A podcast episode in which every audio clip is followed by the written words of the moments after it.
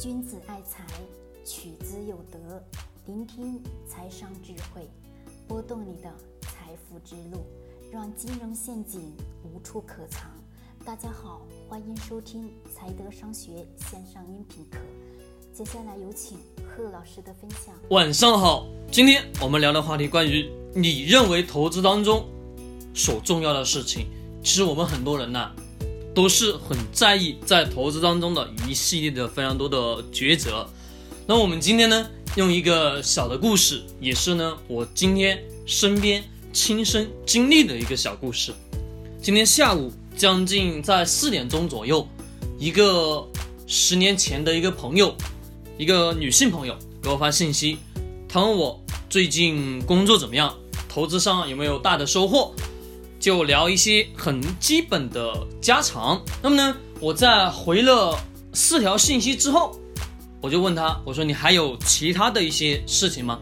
他说没有，他就是想找你聊聊家常。我说聊家常这件事情，你干嘛找我呢？你知道我不喜欢跟任何人去聊家常。如果说你有事情，请你直接说；如果没有事情，我就要去忙了。我一般相对来说跟。一个女的，或者说再好的朋友也好，聊家常，相对应的来说，我问大家，浪费的是时间，对还是不对？浪费这个时间的同时，聊的所谓的这些家常，没有任何一点益处。况且我们去探讨家常的这些话题之后，回到我们自己身上的时候，有什么改变吗？能得到什么结果吗？好像都不能。那么我们很多的人。在投资上也是如此，就像这个朋友一样，总喜欢去干嘛聊这些家常。那么在投资当中呢，这个家常是什么？就是我们很多人总是会特别的在意这个上市公司短期公司出了哪些消息，或者说整个市场当中它公司的股价涨得怎么样了，目前的状况是什么样的，等等的等等的。那么这些。信息这些消息只是说在能短期内去影响到股价的上下波动，对吧？我们很多人都总是会去做这么一件事情。我们发现不断的去做这些事情的之后，他的收益并没有得到他所想要的结果。我们回到生活当中也是如此。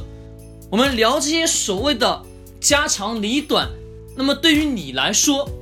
最后的结果是什么？好像也没有什么结果。那么在投资上呢，我们很多人也是喜欢这样去做。做完这件事情之后，得到的结果是大量的亏损，甚至是让你的心态起伏变得阴魂不散，或者是叫阴晴不定。那么这种情况下，你所做的任何投资抉择，整体上。都会跟着你的心情的这种情况还带来亏损，甚至说会出现大的亏损。在这种情况下，你在还在不断的给自己做这个投资抉择。我问大家，你所投资成功的概率大还是小？相对来说是非常非常的小，因为人容易受周围人的情绪的影响。甚至说，在不断的多次亏损的情况下，你的脑袋会分泌多巴胺，分泌多巴胺的同时，你就会容易产生冲动，你就会不会像其他不经常去思考短期投资抉择的人那样具有理性。所以说我经常在讲，减少投资过程当中的抉择，这个抉择，你面对的每一次抉择，你都会有。百分之五十的挣钱的几率，也百分之五十亏损的几率，这个几率平等的情况下，你每一次抉择都是相对来说，你把风险在不断的加强。我们作为一个普通投资者，就是我们生活当中很多一些小小的点点滴滴，你就能看到很多的一些小的启发。我经常拿我身边的一些非常非常小的例子去把它联想到投资。这为什么？因为我的脑海当中总能去思考到，如果说生活当中我做的某一件事情，把它回到我们股市上去所做的每一某某一件事情的时候，是否会产生一些不一样的结果呢？我发现都是相辅相成、相对应的。生活当中的琐事谈论过多没有多大意义。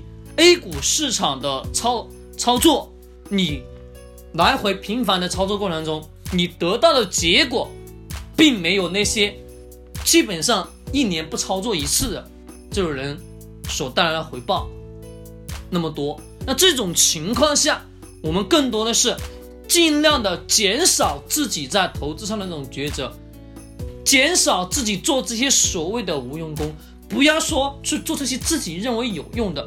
我们很多人总是认为家长里短，他认为是有用，在投资上呢，他认为短期的各种各样的消息，在他做股票抉择的时候，他认为是有用，其实本质上是没有用的。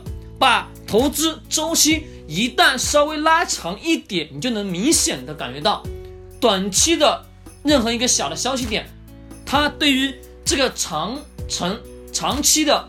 股价上下波动的历史长河来看，它会变得微不足道。而我们抓这种微不足道的这种情况，能给你带来多少收益呢？很显然，带来不了收益。再加上投资抉择，每一次抉择都是在增加风险的同时，那么呢，你最后得到的结果肯定并没有你所想象的那么美好。是说，我想要告诉大家的是，投资当中少去看这些。婆婆妈妈的事情，少去关注短期的股价上涨下跌，少去关注短期的各种各样的信息资讯。信息爆炸的时代，我们一定要学会做什么？把信息精简、精简再精简，只做最精的投资抉择，这才是最重要的。君子爱财，取之有德。我们明天再见。